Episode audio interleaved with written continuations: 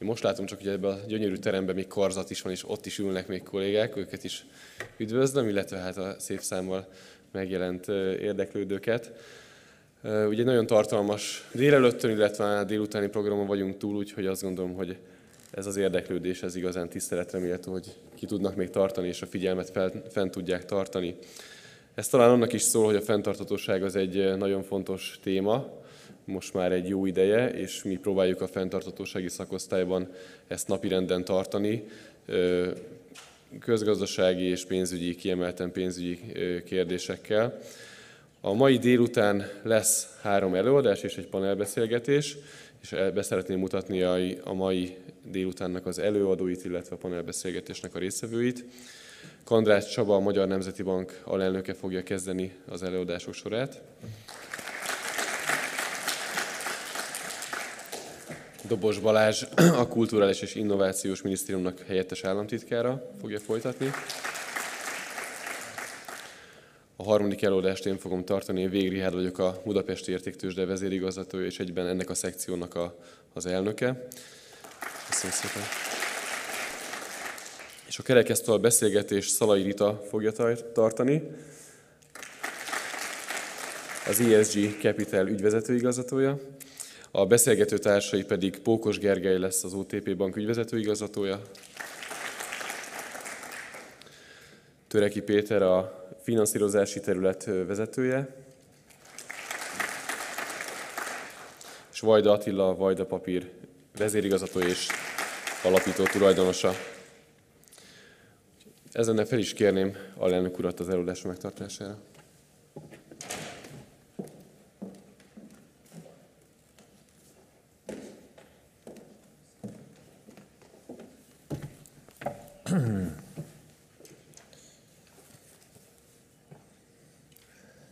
Köszönöm szépen, és ja, szuper. Szeretettel köszöntök mindenkit, és pont mondtam itt, hogy a jó, hogy most van ez a fenntarthatósági szekció, mert másfél óra csúszás után fenntartani a figyelmet és az érdeklődést, az, az már önmagában megalapozza az, hogy, hogy itt a fenntarthatóságról beszéljünk. És ma, a mai nap ugye nagyon sok érdekes előadást tartogatott számunkra. Én azt gondolom, hogy hosszú évek óta járva a közgazdász vándorgyűlést az egyik ilyen talán legprovokatívabb előadások és panel beszélgetéseket hallhattuk. Ugye itt az általános helyzet valószínűleg ezt, ezt hozza, hogy egy kicsit azért borúsabb az általános környezet ahhoz képest, mint amit, ami az elmúlt években volt. Tehát könnyű, könnyű volt a, a, jó, a jó időkben, amikor süt a nap, akkor beszélni itt a, az országról és a, a jövőről. Most azért, a, amikor látjuk, hogy milyen nehézségek várnak ránk, akkor nyilvánvalóan ez sokkal nehezebb. Viszont ugye az is elhangzott, több helyen is elhangzott, hogy ezekbe lehetőséget is lehet látni, meg ugye a, vagy az ég kék, vagy a nap süt a felhők felett, és, és még idehoznám a, Ugye a parétó gondolkodás, ugye egy százalékkal meg tudjuk mozdítani akár 50 százalékát is a, a későbbi eredménynek, egy százalék energia befektetése, és én igazából az előadással is erre szeretnék egy kicsit, erre szeretném felhívni a figyelmet, hogy hogy lehet, hogy van itt egy olyan terület, amivel, hogyha érdemben foglalkozunk, akkor, akkor lehet, hogy az 1%-ot találtuk meg, vagy pedig közelebb kerülünk ehhez a, az 1%-hoz, és, és ez pedig a, a fenntartható gazdaságnak a finanszírozása, ami, ami robbanásszerűen fejlődött, és most minden bizonyal egy nagy kihívás elé néz. Mindjárt majd elmondanám, hogy miért. Viszont én szeretném meggyőzni, vagy érvelni szeretném meggyőzni önöket is érvelni amellett, hogy, hogy a fenntartható gazdaság finanszírozásának a jelentőség és a szükségesség az egyáltalán nem változott, ugyanolyan fontos, és beszélnék, hogy miért, hazai fejleményekről és a kicsit a zöld programunkról is. Ugye itt már elhangzott, hogy itt a, a milyen kihívásokká kihívásokkal néz szemben a, szembe vagy áll szembe a világ. Ugye a Covid válság alig csengett le, alig tértünk magunkhoz, rögtön ugye háború, makrogazdasági egyensúlytalanságok, költségvetési hiányok, államadóságok duzzadnak, folyófizetési mérleg negatív tartományba, erről szerintem elég sokat hallottunk ma. Energia, élelmiszeri piacoknak a, a szétziláltsága, mind-mind olyan feszültség, és ugye ahogy a Vindis elnök úr is jelezte, na ezt nem gondoltuk volna típusú feszültség, amikkel meg kell birkózni. Ezek mind érintik a különböző gazdaságokat, és hát a kisnyitott gazdaságok azok biztos, hogy érzékenyebbek, alapvetően azok, akik importra szorulnak az alapvető energiahordozókból, mint például hazánk is, és ez, ez az ábra, ez gyakorlatilag csak szemlélteti azt, hogy, hogy a mi kitettségünk gyakorlatilag a régiónkhoz és egész Európában is az orosz gázellátással szemben milyen nagy, és erre kellene valamilyen választ adjunk, és a válasz minden bizonyal az energiafüggetlenség és az energiabiztonság párosa, és milyen érdekes, hogy, hogy ezek a szavak gyakorlatilag szinte ismeretlenek voltak, és egyik napról a másikra kúztak be a gondolkodásba. Korábban, ugye itt, amikor a klímasemlegességről beszéltünk, ugye a zöld fordulatról beszéltünk, akkor egész más oldalról közelítettük ezt meg.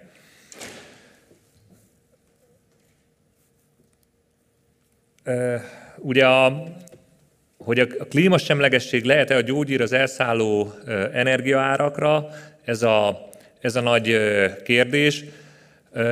Ahogy Hegedűs Éva is említette, ugye a Covid hozott egy olyan fordulatot, hogy a digitalizáció, amiről hosszú évek óta beszéltünk, hogy kell a digitalizáció, minél gyorsabban történjen meg a digitális átállás, egyik pillanatra a másikra gyorsult fel a, a Covid járványjal, és ugye, ahogy ő mondta, 10-20 évet ugrott a, a társadalom a, a, a, a digitalizációt tekintve, és egyik napról a másikra vált uralkodó szemponttá.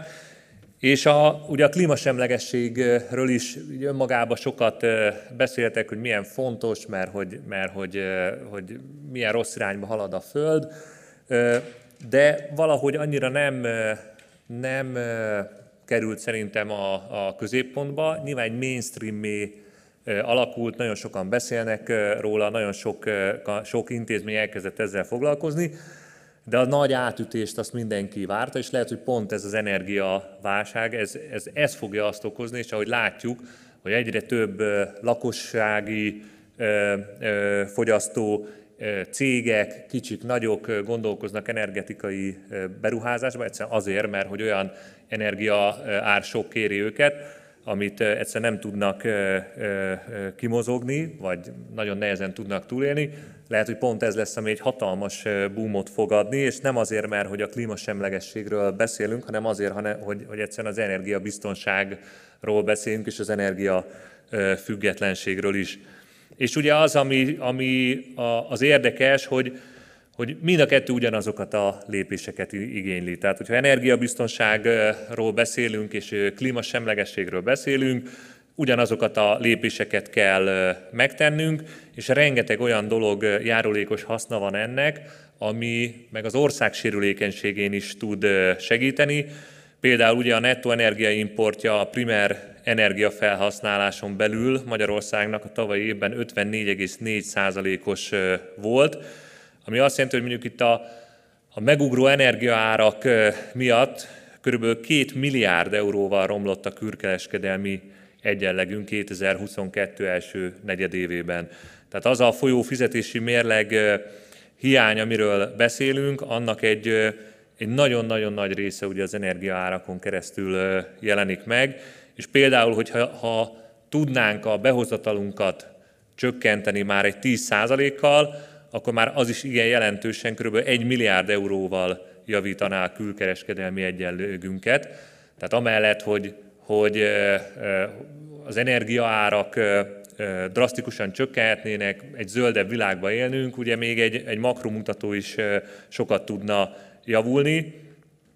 Ugye a probléma az, vagy a, ugye a nagy kihívás, hogy azért ezek hosszabb időtávon realizálódik ennek a pozitív hozadéka. Általában ugye a, egy ilyen fejnehézek, fejnehezek ezek a beruházások, hogy a beruházási költség az, az, az elején jelentkezik, és utána már a működtetése, és a megtérülés az az, ami jóval ha ez megtörténik, akkor utána egy, egy, egy jóval kedvezőbb helyzetbe kerülhetünk. Nyilvánvalóan ezek a megtérülési idők drasztikusan csökkentek, főleg, hogyha tartósak lesznek ezek az energiaárak.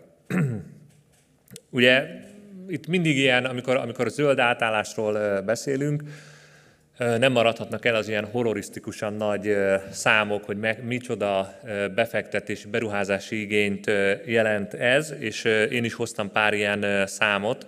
A McKenzie csinált egy tanulmányt, hogy a, a, a gazdaság fenntartható pályára való átállása globálisan mit jelent, a költségoldalát, költségoldalát igyekszik bemutatni, és azt mondja, hogy 2021 és 50, 2050 között, hogyha nettó nullára való átállást célozzuk meg, akkor az energia és földhasználati rendszerek fizikai eszközeire fordított tőkeköltség az 250, 275 ezer milliárd dollár, tehát ezt kéne arra az infrastruktúrára költeni. Ez körülbelül átlagosan egy 9200 milliárd dollárt kellene többet költeni azzal, mint amit, amit most irányozunk elő. Tehát ez egy óriási költség, és ennek nyilván egy óriási finanszírozási igényel is párosul, és ráadásul, ahogy említettem, a megtérülése is, megtérülési ideje is iparág függő, ráadásul időben, ahogy említettem, eltolódik. A, ha egy kicsit közelítünk hazánkra, akkor, akkor azt mondhatjuk, szintén a McKenzie által kiszent májusi tanulmány szerint, hogy hogyha 2050-ig Magyarország klímasemlegessé szeretne válni, akkor a, a, az ő számítása, a McKenzie legfrissebb számítása szerint következő mint egy 28 évben ilyen 150-200 milliárd eurónyi többletberuházást kellene eszközölnünk. Ez nagyjából ugye egy ilyen 7 milliárd euró per éves beruházást jelent, ami szintén egy borzasztó magas, magas szám. Ráadásul a, a, egy kicsit máshogy néz ki a Nemzeti Tiszta Fejlődési Stratégia, ahol ez 48-70 milliárd eurót tesz ki. Ugye a kérdés, hogy mi a kettő közötti ilyen nagy különbség, és a válasz erre az, hogy a McKenzie tanulmánya az sokkal inkább azzal számol, és arra épít, hogy az első két évtizedben a napenergia kapacitás az, ami felfut, a villamosenergia hálózatnak a fejlesztésével és a különböző napenergia erőművek, napelemeknek a beruházásával, és aztán jobb szigetelés, hőszivattyúk, elektromos közlekedés, és így épül fel az ő elképzelésük, míg a Nemzeti Tiszta Fejlődési Stratégia sokkal inkább számol a nukleáris kapacitások bővülésével, és ez a kettő közti különbség, ami adja, de bármelyikről is beszélünk, nyugodtan kijelenthetjük, hogy, hogy hatalmas összegről van szó, viszont azt is bemutatták, hogy, hogy 80-100 ezer új munkahely jöhet létre, és a, a GDP hatása az pedig pozitív, 2-2,5 százalékpontos GDP növekedéssel járna átlagosan, hogyha ha erre az útra lépnénk a McKenzie szerint. Ahogy említettem is, nagyon nehéz ebbe elindulni, hiszen, hiszen és ezért is kerültek nyomás alá ezek a gondolatok, mert ma mindenki azt mondja, hogy hagyjuk már ezeket a zöld átállásokat, hiszen, hiszen ma kell megoldanunk azt, hogy ne legyen hideg, és ugye rövid távon lehet, hogy olyan megoldások is visszakapcsolásra kerülnek, mint ugye például a szén, amiről már azt gondoltuk, hogy szénerőművek, amiről lemondtunk, meg egyéb ilyen dolog, de, de az is látszik, hogy, hogy egyszerűen a, a társadalmi igény meg borzasztóan megindult, a, a, és, és nagyon-nagyon erős az irányba, hogy, hogy zölden megoldások legyenek. És a remény az az, hogy nyilván erre, ha jól tud reagálni a gazdaságpolitika, és megfelelő célzott olyan beruházásokat, még egyszer az 1%-ra szeretnék utalni, tud eszközölni, ami, ami gyorsabbá teszi azt, hogy, hogy hálózatokba meg tudjanak jelenni ezek a kiépülő kapacitások, és át tudja mozgatni a, az energiarendszereinket, nem beszélve arról, hogy az innovációt hogy tudja ez serkenteni, és remélhetőleg ugye minél több és újabb megoldások is születhetnének, akkor, akkor lehet, hogy egy sokkal gyorsabb átállást fogunk látni, mint amit, amire korábban számítottunk, még egyszer, vagy akár a, a Covid-válság másik fontos tanulságára, hogy a, hogy a home office, ugye az is egy, igazából egy működő alternatíva, tehát hogy sokan féltek egyáltalán bevezetni, és aztán kiderült, hogy azért rengeteg helyen ez, ez tud működni. És a, ugye mi a kihívás? A, szerintem a 2022-es adatok lesznek nagyon érdekesek. Ugye ami látszik, hogy az elmúlt időszakban azért a világ elindult, és ahogy említettem, mainstream vált a, a zöld finanszírozás, és látszik is, hogy itt a, a beruházások, a különböző adósságinstrumentumok, amik a fenntarthatósághoz köthetők, azok ugrásszerűen gyakorlatilag 20-ról 21-re megduplázódtak, és ugye a zöld kötvények és a fenntarthatósághoz köthető hitelek aránya volt az, ami nagyon megugrott.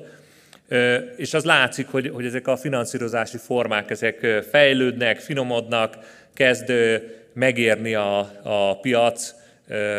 Viszont az is látszik, ugye, hogy ahogy említettem, hogy mi a finanszírozási igény, és hogy mik ezek a rendelkezésre álló instrumentumok, hogy azért itt van egy nagy különbség, és itt biztos, hogy nem tudja az államháztartást, nem tudják a, az államok egyedül, hanem az állam és a magánszféra együtt tud valószínűleg valami olyan kombinációt alkalmazni, amivel ezt a finanszírozási igényt ezt ki tudja elégíteni.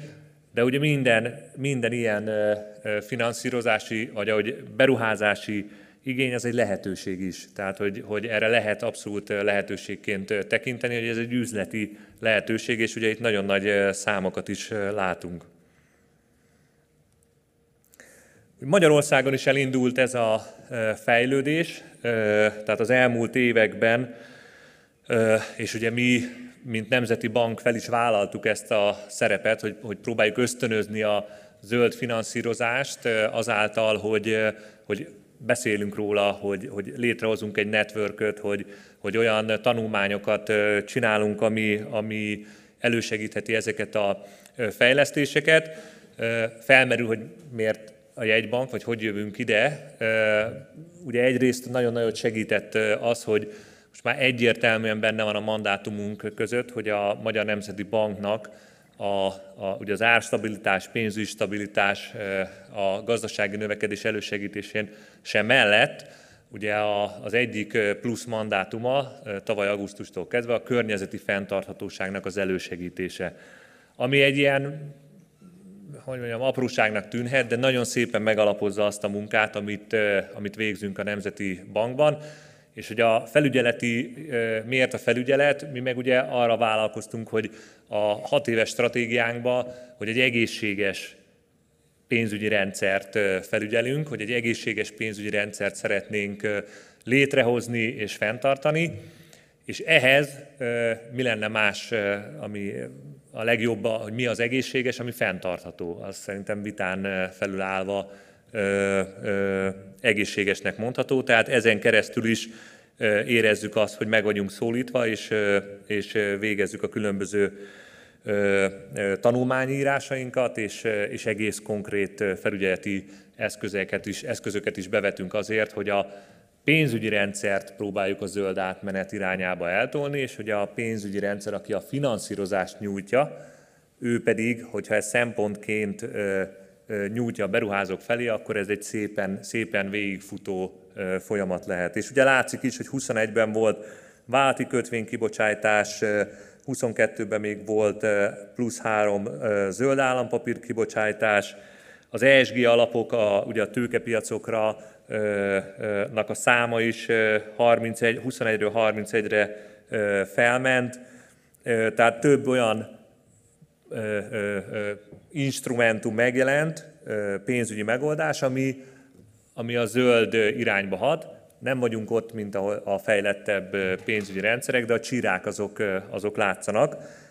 És ugye most sem majd a nagy kérdőjel, hogy, hogy mi fog történni az elkövetkezendő években, főleg úgy, hogy azért tudjuk, hogy a zöld vállalati kötvénykibocsátás az egy jó részt ugye az MNB volt az, aki a vállalati kötvényprogramján keresztül gyakorlatilag felépítette.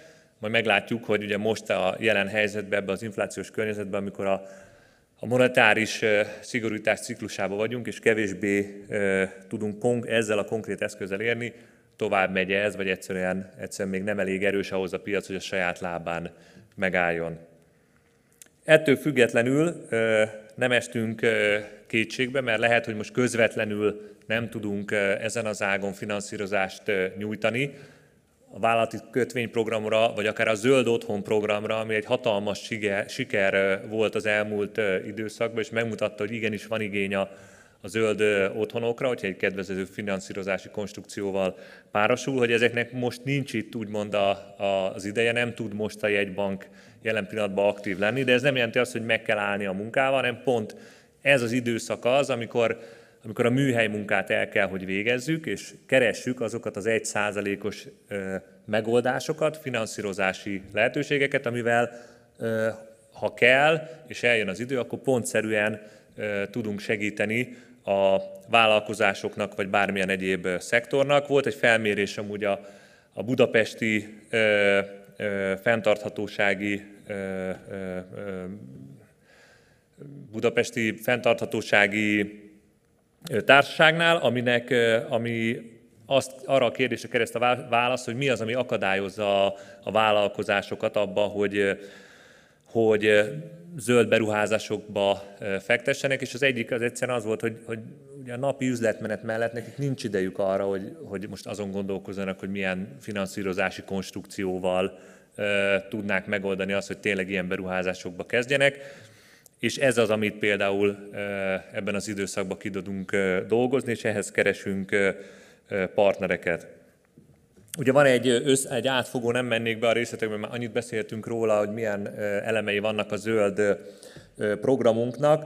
Egyszerűen csak azt mutatnám meg, hogy ugye, hogy, hogy a, ha kreatívan állunk hozzá, és, és, és próbálunk tenni tényleg ezekért a gondolatokért, akkor, akkor például a zöld hitelezés előmozdítására egy tőkekövetelménykedvezmény program is eh, megfelelő lehet, ahol, ahol tudunk adni, kettős célt is el tudunk érni. Egyrészt a, tudják csökkenteni a bankok a tőkekövetelményüket, hogyha bizonyos célzott területeket eh, finanszíroznak, Másrésztről, ami nagyon nagy hiátusa ennek a területnek, hogy nincsen információnk igazából, nincsen jó adatunk, hogy mekkora egy banknak a mérlegében, a portfóliójában a zöld típusú finanszírozás, ezt is el tudjuk kezdeni felépíteni, hiszen cserébe az olcsó finanszírozásra azt kérjük, hogy szolgáltassanak plusz adatot ezek a szereplők, és így egy nagyon szép rendszert tudunk kiépíteni, amire én aztra számítok, hogy ez fel, egyre inkább fel fog értékelődni, ahogy a nehezebb időkben a, a, a tőke az egyre értékesebb lesz a bankok számára, nyilván így tudjuk őket abba az irányba tolni, hogy hogy lehet egy kicsit kevesebb a tőkéd, viszont megvan, hogy milyen irányba finanszíroz.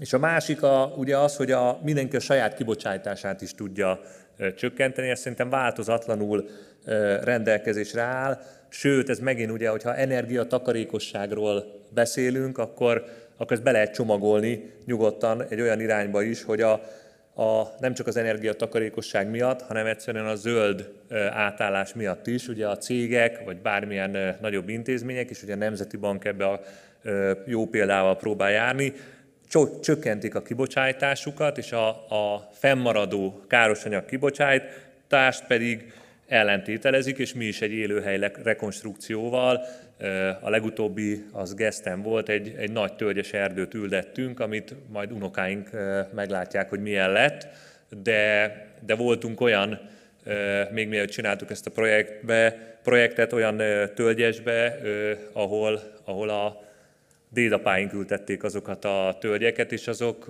ott jó volt lenni. Tehát ott tényleg 30-40 méteres hatalmas fák árnyékába mentünk, és ezzel tudunk valamit tenni még a jövő generációjáért.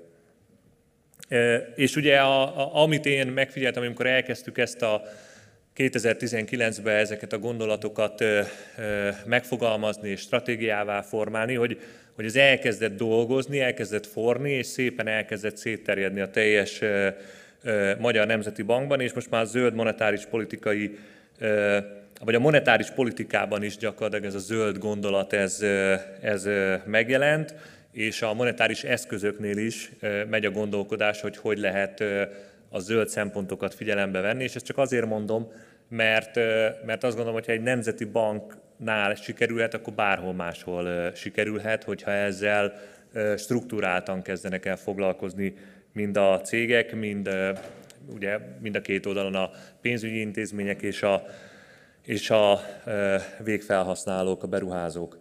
És a, a, a, csak egy konkrét példa, hogy, hogy miben gondolkodunk még, egy zöld termékkeresőt is szeretnénk létrehozni, pont azért, hogy, hogy minél inkább elérhető legyen, és egy ilyen struktúrált módon látható legyen, milyen zöld típusú beruházások vannak, a, vagy lehetnek az elkövetkezendő időszakban.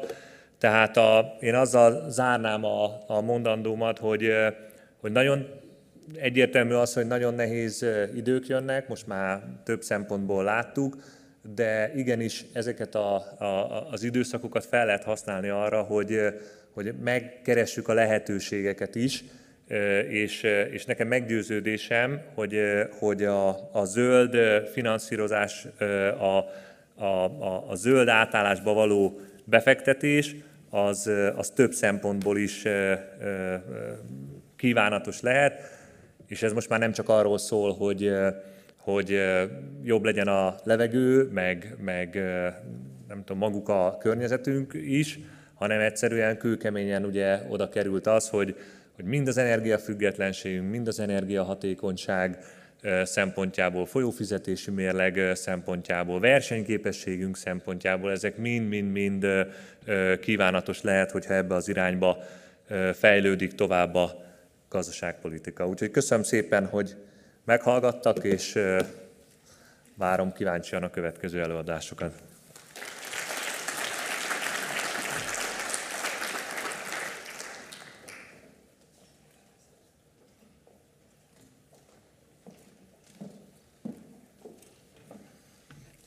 Köszönjük szépen a lelnök úrnak. ezt eddig is tudtuk, hogy a Nemzeti Bank élen jár egész Európában, lehet ezt mondani a zöld pénzügyek fenntarthatóság kérdésében, úgyhogy egy ilyen terjedelmű előadás nem is volt alkalmas arra, hogy ezt teljes részletezettséggel megismerjük, és a következő előadásban pedig megtudhatjuk azt, hogy az állam, a kormányzat mit tervez a vállalkozás fejlesztésben és a fenntarthatóság keresztmetszetében, úgyhogy helyettes államtitkár úrtól ezt meg fogjuk ismerni.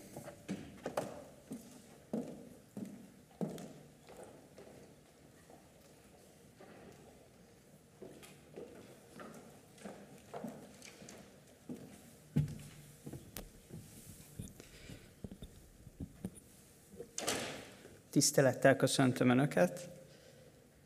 Dobos Balázs vagyok, a Kulturális és Innovációs Minisztérium vállalkozás fejlesztésért felelős helyettes államtitkára, és itt eh, alelnök úr kiváló eh, előadása után több pontra szeretnék rácsatlakozni, talán egy kicsit más nézőpontból, eh, a vállalkozások és azon kockázatok szempontjából, amelyekkel úgy gondolom, hogy a következő időszakban ők szembesülni fognak.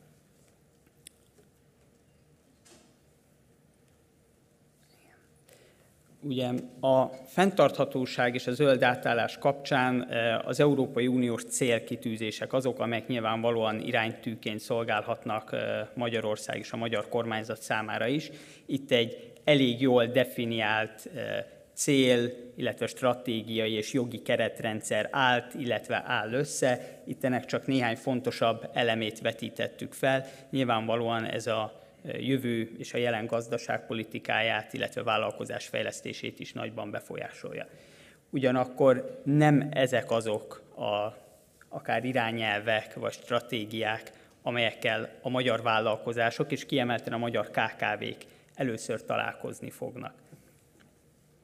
Sokkal inkább strukturális és akut kihívások elég nyomasztó együttese. Most talán az akut kihívásokról kevesebbet beszélnék, erről, erről ma már sok szó esett, legyen itt nyilván első helyen szó a növekvő energia és nyersanyagárakról, inflációs, illetve kamatkörnyezet romlásáról, stb.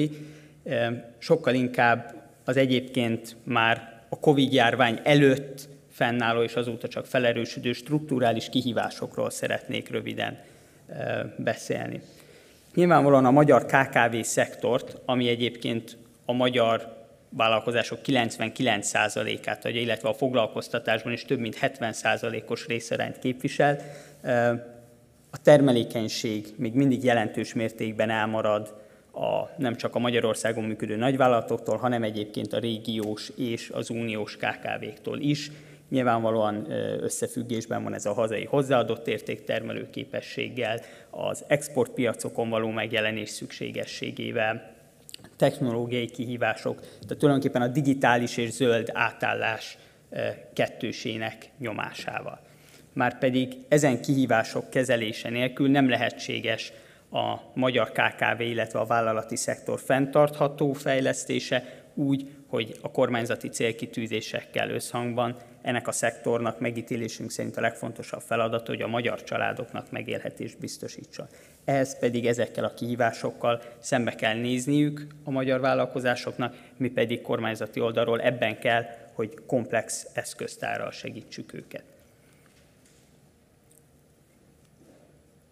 Ugye a fenntarthatóság kapcsán, és hogyha most kifejezetten a zöld átmenetre fókuszálunk, akkor egyrészt találkozhatnak a magyar KKV-k, a magyar vállalkozások a szabályozói környezet változásával, illetve a finanszírozási környezet változásával, de még inkább első körben a vevői igények és a vevők oldaláról érkező elvárásokkal. Itt most elsősorban gondolhatunk a B2B beszállító vállalkozásokra, amely egyébként a magyar feldolgozóipar, mondhatom, gerincét adja, itt kifejezetten például, hogyha a járműiparra gondolunk.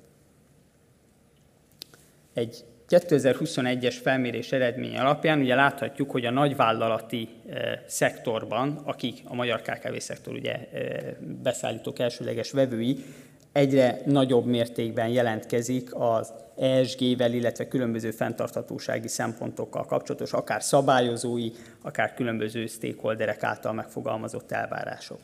Na most, ami a nagyvállalatoknál jelentkezik, az viszonylag rövid idő alatt sokkal hamarabb, mint hogy a szabályozói környezet mondjuk a KKV-kra kiterjedne, meg fog jelenni. Tehát a nagyvállalat a különböző fenntarthatósággal kapcsolatos szempontokat és elvárásokat viszonylag hamar a teljes beszállítói láncán keresztül érvényesíteni fogja. Itt egész konkrétan azt találjuk, hogy a fenntarthatósága, tehát itt legyen szó akár a környezeti, akár a társadalmi lábnyomnak, kb. a kétharmada a beszállítói láncukban, tehát a beszállítóiknál keletkeznek, emiatt pedig a beszerzési területeken már most is a vállalkozások mintegy 20%-ánál elsődleges helyen szerepelnek a fenntarthatósággal kapcsolatos szempontok. Na most a magyar KKV, amikor szembesül nem csak az akut kihívásokkal, de az ilyen jellegű kihívásokkal, hogy hirtelen neki a, akár német, akár uniós szintű jogszabályok miatt adat szolgáltatással szembesül például a vevője által, akkor mondhatjuk, hogy ez viszonylag felkészületlenül fogja őt érni. És hogyha megnézzük, akkor csak egy ilyen körülbelüli becsléssel első körben az ott az ábra alján szereplő 350-450 eh, magyar erős középvállalatról eh, beszélünk. Ezek olyan beszállítói középvállalatok, akik nem 2025-ben, 26-ban vagy 27-ben, hanem már idén és jövőre is nagyon komoly eh, elvárásokkal, fenntarthatósági elvárásokkal fognak szembesülni a vevőik oldaláról. Gyors becslést végeztünk, és azt láttuk, hogy ennél a néhány száz cégnél, tehát közel sem a magyar KKV szektor tényleg százezeres sokaságáról beszélünk, hanem ennél a 400, 400 cégnél már a következő egy-két évben milliárdos tételt fog jelenteni csak a riportálási és adatgyűjtési, illetve jelentéstételi struktúrák kiépítése, vagy éppen a különböző tanúsítványok megszerzése. És akkor, ha a termékfejlesztése, a szolgáltatásaig valóban fenntartható módon történő átalakításáról beszélünk, az ennél nagyságrendekkel nagyobb beruházási igényt jelent, mint ahogy láttuk a elnök úr prezentációjából is, itt milliárd eurókról beszélhetünk a magyar gazdaság egészét tekintve. Éppen ezért a kormányzati beavatkozásoknak is három irányát határozhatjuk meg a vállalkozás fejlesztés fenntarthatósága érdekében. A működésbeli fenntarthatóság elősegítése, a finanszírozás, illetve a vevői és jogszabályi megfelelőség segítése. Úgy látjuk, hogy ez az a hármas irány, ahol kormányzati oldalról beavatkozás szükséges annak érdekében, hogy a magyar KKV-k sikerre elvegyék ezt az akadályt. És itt csak néhány példát hoznék a szakpolitikai célról, illetve az eszközről az egyes területek kapcsán. A működési fenntarthatóság nyilvánvalóan az energiahatékony működésre való átállás, a megújuló energiaforrások eddieknél nagyobb mértékű használata, illetve úgy általában a szervezeti és működésbeli megújulása a KKV-knak. Ennek érdekében vállalati energiahatékonysági program, támogatási programot indítunk, illetve már most is a legtöbb beruházás támogatási programunkban, ami az elmúlt egy évben 680 milliárd forint értékben hirdettünk meg KKV-knak, vállalkozásoknak szóló támogatási programokat. Ezek mindegyikében egyébként az energiahatékonysági beruházások, illetve a megújuló energiával kapcsolatos beruházások hangsúlyosan megjelennek, elvárás és elszámolható. Emellett nagyon fontosnak tartjuk a tudásátadó programokat, annak érdekében, hogy a vállalkozások egymástól is tanulva el tudják lesni azokat a jó gyakorlatokat, amelyeket viszonylag gyorsan és könnyen át tudnak ültetni a saját működésükbe. Ami a finanszírozást illeti, itt állami oldalról, kormányzati oldalról a különböző kamat és egyéb támogatott hiteltermékeket. Itt első helyen nyilván a Széchenyi kártya programot tudnám kiemelni, erről majd röviden mutatok is két példát. Ami pedig a vevői és jogszabályi megfelelőséget illeti, itt szeretnénk segíteni a vállalkozásokat abban, hogy a lehető legkönnyebben megfeleljenek a beszállító igényeknek, méghozzá úgy, hogy egy mondhatom nemzetközi viszonylatban is elfogadott hazai ESG minősítési rendszert szeretnénk létrehozni, erről majd még egy kicsit többet. Itt csak példaként finanszírozási oldalról, hogy említettem például a Széchenyi kártya programon belül indult egy a likviditás segítő energiakártya, illetve egy kifejezetten beruházási fókuszú energiahatékonyságjavítást és technológiaváltást szolgáló hitelprogram, ami a piaci hitelekhez képest hát mondhatom, hogy gyakorlatilag ingyen elérhető a vállalkozások számára annak érdekében, hogy valóban sikerrel tudják venni a technológiaváltással, illetve fenntartható pályára állással kapcsolatos akadályokat és hogy milyen konkrét intézkedéseket tettünk eddig és tervezünk a jövőben. Ahogy említettem, a különböző technológiaváltó támogatásokkal itt 3300 KKV-nak már közel 400 milliárd forint folyósításra került. Ezeket a beruházásaikat jellemzően az idei évben, illetve a jövő év elején fogják még végrehajtani. Fontosnak tartjuk, hogy ne csak importot generáljanak ezek a beruházások, tehát megerősítjük a tulajdonképpen a zöld beruházásokat kiszolgálni képes hazai kapacitásokat. Ez volt a Zöld Nemzeti Bajnokok Program, ahol kifejezetten a zöldiparba gyártói oldalon bekapcsolódó vállalkozások kapacitás és technológia fejlesztését támogattuk.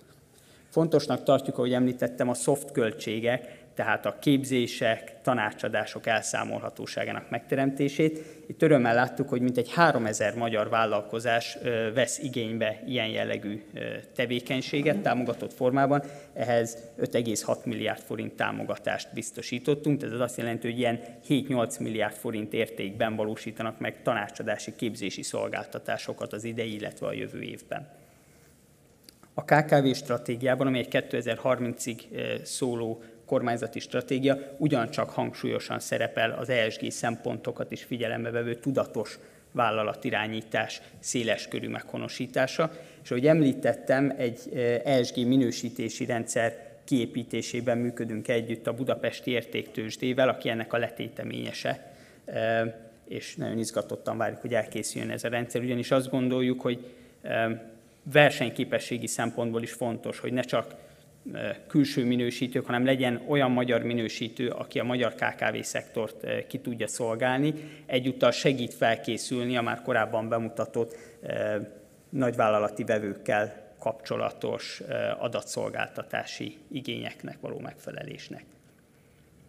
És végezetül mindezt egy helyen összegyűjtve egy egységes portálon, a vali.hu portálon keresztül tesszük elérhetővé, legyen szó akár támogatási programról, támogatott finanszírozásról, vagy éppen képzésről és tanácsadásról a vállalkozások számára. Ezzel azt kívántam bemutatni, hogy annak érdekében, hogy a, az elején bemutatott stratégiai, rendkívül ambiciózus stratégiai célkitűzéseket elérjük, nagyon konkrét, a vállalati működésre ható intézkedés sorozatra van szükség. A jövőben is ezeket kívánjuk tovább erősíteni, illetve folytatni. Köszönöm szépen a figyelmüket!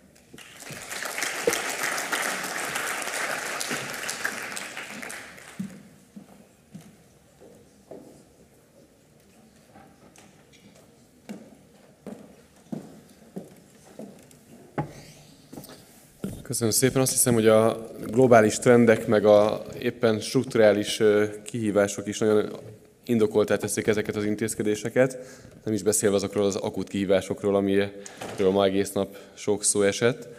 És azt gondolom, hogy a, a, én akkor szintén egy ilyen előadással folytatnám a, a sort, és valószínűleg sok ponton fogok kapcsolódni mindkét előző előadáshoz.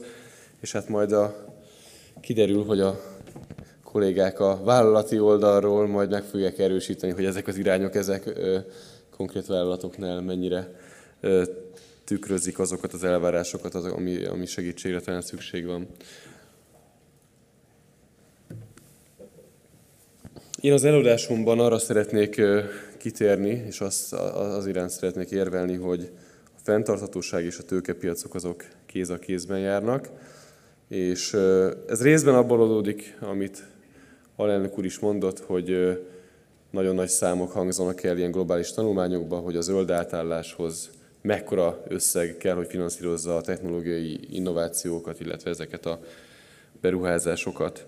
De van egy másik ok is, ugye a maga, itt ugye kicsit keverednek a, a, a fogalmak, tehát fenntarthatóság, zöld átállás és maga az ESG keretrendszer, ami ugye a, a Environmental, Social Governance rövid, szó, szavaknak a rövidítése, ugye ez a tőkepiacokon használt megközelítés már hosszú évek óta. Ebből ugye az első az, ami a környezeti hatásokkal foglalkozik, a másik kettő az ugye társadalmi és vállalatirányítási szempontokkal foglalkozik. De hogy ez a megközelítése a befektetőknek, ez már évek óta jelen van a tőkepiacokon. Ez egyfajta kockázat menedzsmentet jelent a befektetők részéről. Tehát, hogyha egy alapkezelőnek az a feladata, hogy a, a rábízott vagyonnal minél magasabb hozamot érjen el a befektető részére, akkor neki kötelessége figyelembe venni azt, hogy egy adott vállalatba történő részvénybefektetés vagy kötvénybefektetés az milyen módon jelent kockázatot, például egy, egy környezeti szempontból. Tehát, hogyha egy vállalat kitett a klímaváltozás hatásainak, akkor ezt is mérlegelnie kell például. Vagy egy társadalmi kockázat is lehet, vagy akár, hogy lehetne azt mondani, hogy egy greenwashing botrányba például egy adott kibocsátó milyen valószínűséggel keveredik bele, tehát lehet ezt a keretrendszert befektetői szempontból kockázatkezelési eszközként használni, és nem csak, hogy lehet, hanem ezt ahogy nem sokára majd látni fogjuk, egyre több alapkezelő és vagyonkezelő azt, ezt ilyen módon használja is. Azt gondoljuk, hogy tehát a fenntarthatóság és az ESG megközelítés a tőkepiacokon az egy nagyon-nagyon erős tendencia, és egyre erősödő, exponenciálisan erősödő tendencia. Tehát ezt kikerülni nem lehet, e, erre a hullámra föl kell ülni a magyar vállalatoknak is.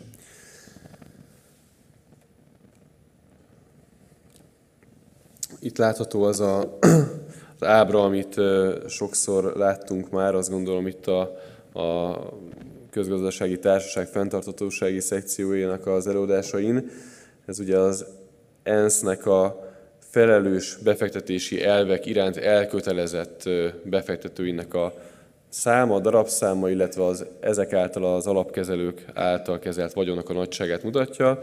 Itt látszik, hogy ez gyakorlatilag 2006-tól beindult szép fokozatosan, aztán az utóbbi években ez exponenciálisan növekedett, a, a, ez, ezáltal a, a fenntartható és felelős befektetési elveket követő alapkezelőknek az által kezelt vagyon. Tehát gyakorlatilag néhány év múlva nagyon nehéz lesz a tőkepiacokon befektetőt találni olyan vállalatnak, aki ezeket a szempontokat nem veszi figyelembe. Tehát ez az egyik nagy nyomás a befektetők oldaláról, a másik pedig egy szabályozói nyomás, itt részben már alelnök úr és helyettes államtitkár előadásában is ezek a jogszabályi rövidítések előkerültek. Ez bevallom elég rémisztően néz ki, és hát ahogy ez lenni szokott, a szándék az jó, tehát támogassuk meg szabályozással azt, hogy fenntartható átmenet valósuljon meg. Itt a cél az jó, ez lehetőség szerint minél átláthatóbb legyen, minél kevésbé legyen mód greenwashingra, és a befektetők is megfelelő információkhoz jussanak. Aztán, hogy a végeredmény az mennyire lesz hatékony, azt majd meglátjuk, meg lehet, hogy majd a panelbeszélgetésben meghallgatjuk, hogy mindezt a jogszabályi keretrendszert kibocsátó vállalatként alkalmazva ez mennyire hatékony, vagy mennyire fájdalmas esetleg adott esetben. Amit ez a, egyébként az Európai Értékpapírpiaci Felügyelet által készített ábra mutat, az az, hogy ez egy jelenleg is formálódó jogszabályi keretrendszer, tehát ahogy látjuk 2028 az utolsó dátum, tehát még 2028-ban is lesznek olyan már ma előre látható szabályozási lépések, amik akkor fognak életbe lépni, és addig pedig számos esetben fog bővülni a keretrendszer. Ugye az egyiknek az alapja a taxonómia, tehát hogy egyáltalán legyen egy közös szótárunk arról, hogy mit hívunk fenntarthatónak, mit hívunk zöldnek, másrészt hogyan kell erről közé tenni adatokat, mind a cégeknek, mind pedig a pénzügyi termékeket kibocsátó alapkezelőknek, és gyakorlatilag ebben a folyamatban, ami egészen 2028-ig tart, folyamatosan bővülni fog az érintett vállalatoknak a köre, tehát jelenleg még csak a legnagyobb vállalatokat érintik ezek a, az előírások, de ahogy haladunk előre az időben, egyre kisebb vállalatokra is ez érvényes lesz és egyre szigorúbbak lesznek azok az előírások, hogy ezeket az adatszolgáltatásokat milyen módon kell majd végrehajtani. Tehát összefoglalva, nem csak egy befektetői nyomás van, hanem egy szabályozói nyomás is van arra az egyébként jogos társadalmi elvárásra, hogy a vállalatok és a, befektetések azok a fenntarthatóságot és a zöld átmenetet az hatékonyan fog, tudják támogatni. Kicsit rátérve a bétre és a, a, arra a munkára, amit mi végzünk. Ugye mi azt gondoljuk, hogy a első számú stratégiai célunk, hogy egy hatékony tőkepiaci ökoszisztémát építsünk ki Magyarországon, ami tudja támogatni a magyar vállalatokat. Kicsit visszautalva itt a Paréto elvre, ami Matolcsi elnök úrnak is megjelent az előadásában, mi, mi minden évben elvégezzük azt a munkát, számszerűsítjük egy kvantitatív módszertan alapján, hogy hány tőzsdeképes vállalat van ma Magyarországon. Ugye van körülbelül 100-150-200 nagyvállalat, akik nyilvánvalóan ennek megfelelnek a kritériumnak, és a KKV, magyar KKV körében körülbelül most van 500 olyan vállalat, akiről azt gondoljuk, hogy a számai alapján egyébként tőzsdeképes.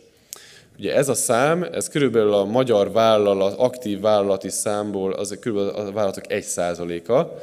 Tehát, hogyha itt a Pareto elvre visszagondolunk, és próbáljuk ennek a legígéretesebb 1%-nak a növekedési lehetőségeit, innovációs lehetőségeit megtámogatni tőkepiaci oldalról, akkor bízhatunk abban, hogy ők a jövőben Magyarország növekedésének akár az 50%-át is, és hozzáadott érték növekedésének az 50%-át is biztosítani fogják tudni. Tehát ezért fontos, hogy legyen Magyarországon egy hatékony bankrendszer, aki tudja támogatni ezeket a vállalatokat, de a bankrendszer mellett legyen egy hatékony tőkepiac is, aki, aki ugyanezt meg tudja tenni.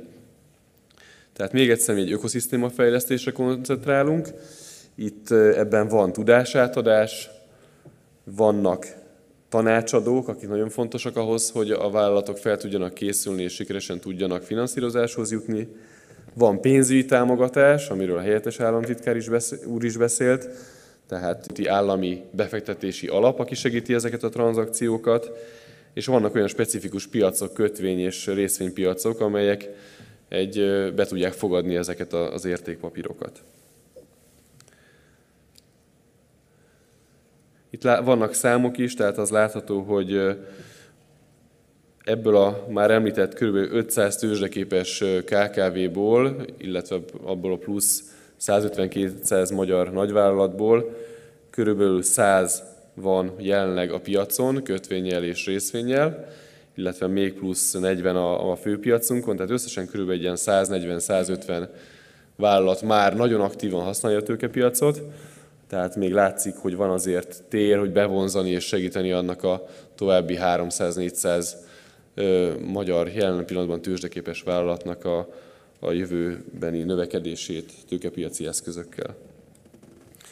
Azt gondoljuk, hogy ezt az ökoszisztéma építést, amit elkezdtünk tudásátadással, pénzügyi segítséggel, tanácsadói körnek a, a, az összegyűjtésével és, és támogatásával, illetve a, a piacoknak a biztosításával, ezt ki kell terjeszteni az ESG és a fenntarthatóság irányába is. Ebbe az irányba is már történtek ö, ö, ígéretes lépések, tehát vannak már a piacon zöld kötvények, ugye zöld vállalati kötvények, zöld jelzáloglevelek, zöld állampapírok is be vannak vezetve a tőzsdére. Kibocsátott a tőzsde egy ESG guide-ot, tehát van egyfajta tudásátadás, egy, egy irányítás a kisebb kibocsátóink irányába is, hogy hogyan érdemes ezt elkezdeni. Illetve néhány hónappal ezelőtt elindult egy ESG képzés és tanácsadási program is. Ez a már említett mentor programunkon belül tudunk pénzügyi segítséget adni KKV-knek ahhoz, hogy a tanácsadói körtől, akik velünk partnerségben állnak, ESG tudást kapjanak meg, illetve az ESG finanszírozási keretrendszer kialakításához is tudunk ilyen tekintetben pénzügyi segítséget adni, és a néhány hónappal ezelőtt indulás követően már szép számmal vannak konkrét képzések is megvalósítva ebben az új termékünkben. A következő lépés ebben a, ebben a folyamatban az az a Dobos Balázs állam, helyettes államtitkár úr által említett minősítési módszertani fejlesztés. Tehát ki szeretnénk dolgozni egy olyan ESG minősítési módszertant, ami kifejezetten a magyar KKV-k igényeit figyelembe veszi. A célunk az az, hogy tehát Magyarországon is legyen egy tudásközpont, és legyen elérhető módszertan arra, hogy nem globális vállalatokra és nem a nemzetközi piacokon működő nagy kibocsátókra testre szabott módszertan álljon rendelkezésre, ami kifejezetten annak a több száz magyar nagyon versenyképes KKV-nak az igényeire mért módszertan legyen, amely azt gondolom, hogy a mi számunkra elsődleges fontosságú. Ennek a módszertannak a kidolgozása ez elindult, és bízunk benne, hogy az év végéig ezzel is fog készülni. Ezt követően pedig szeretnénk, hogyha minél több olyan magyar KKV lenne, aki fenntarthatósággal tisztában van, és tudja, stratégiával fog rendelkezni arra, hogy hogyan is fog megfelelni ezeknek az új elvárásoknak. És a Bét maga is egy vállalat is, ugye, tehát mi is ö, annak a folyamatában vagyunk, hogy legyen egy önálló Bét ESG stratégiánk, és egy ESG jelentésünk, úgyhogy éppen nemrég fejeződött be az az érintetti felmérés, ami ugye minden ilyen fel, stratégiának az alapját képezi, úgyhogy remélem, hogy az év végére ezek is el tudnak készülni. És hogy egy kicsit tovább tekintünk, tehát amikről eddig beszéltem, az ökoszisztéma továbbfejlesztése, fenntartatósági ESG szempontokkal, az gyakorlatilag ezek már mind folyamatban vannak, vagy már működőképes részei. De van egy, van egy víziónk, ami ez ennél egy picit ennél tovább tekint, ez pedig egyfajta Center of Excellence, vagy egy ilyen ESG hubnak a kialakítása Magyarországon, amine, amiben e, talán fontos szerepe lehet a Bétnek is, mint a tőkepiac egyik központi szereplőjének, de itt természetesen ezt nem egyedül szeretnénk megvalósítani, hanem egy szoros partnerségben a pénzügyi rendszer szereplőivel, a jegybankkal, a bankszövetséggel, a bankrendszer szereplőivel, a tanácsadókkal, akik ugye ezeket a, ezt a tudást el tudják vinni a KKV-khoz, a, a kormányzattal, és hát adott esetben kamarákkal és egyéb olyan érdeképviseleti szervezetekkel, akik tudják azt, hogy mire van szükség.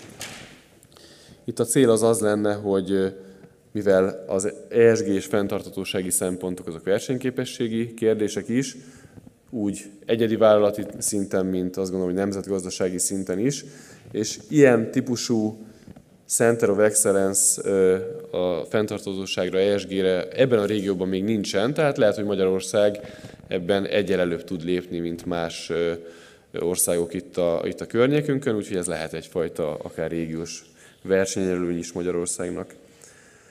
A cél az az lenne, hogy akár a már említett beszállítói due diligence esetében, akár ESG finanszírozási kérdéseknél, itt ugye egyre inkább standard kérdőíveknek kell meg, megválaszolni a, a magyar KKV-knak, hogyha erre lesz egységes módszertan, lesz egységes megközelítés és egységes adatbázis, akkor azt gondoljuk, hogy a, az a szabályozói cunami nagyon rettenetesen néz ki, így, így egy szlájdon is, a, ennek való megfelelés a gyakorlatban ez jóval egyszerűbb lesz és jóval hatékonyabb lesz. Úgyhogy ez lenne a hosszú távú víziónk, amit, amit szeretnénk itt a partnereinkkel együtt megvalósítani majd a jövőben, de természetesen minden vízióhoz konkrét lépéseken átvezet az út, úgyhogy hogy ne csak fölfele nézzünk, hanem a lábunk elé is, ezért, ezért fontos az, hogy mindig a következő lépést azt meg tudjuk valósítani. Úgyhogy köszönöm szépen a figyelmet, és én nagyon érdeklődéssel várom a panelbeszélgetést, hogy hogy is néz ki ez vállalati és kibocsátói szemüvegen keresztül. Köszönöm szépen a figyelmet!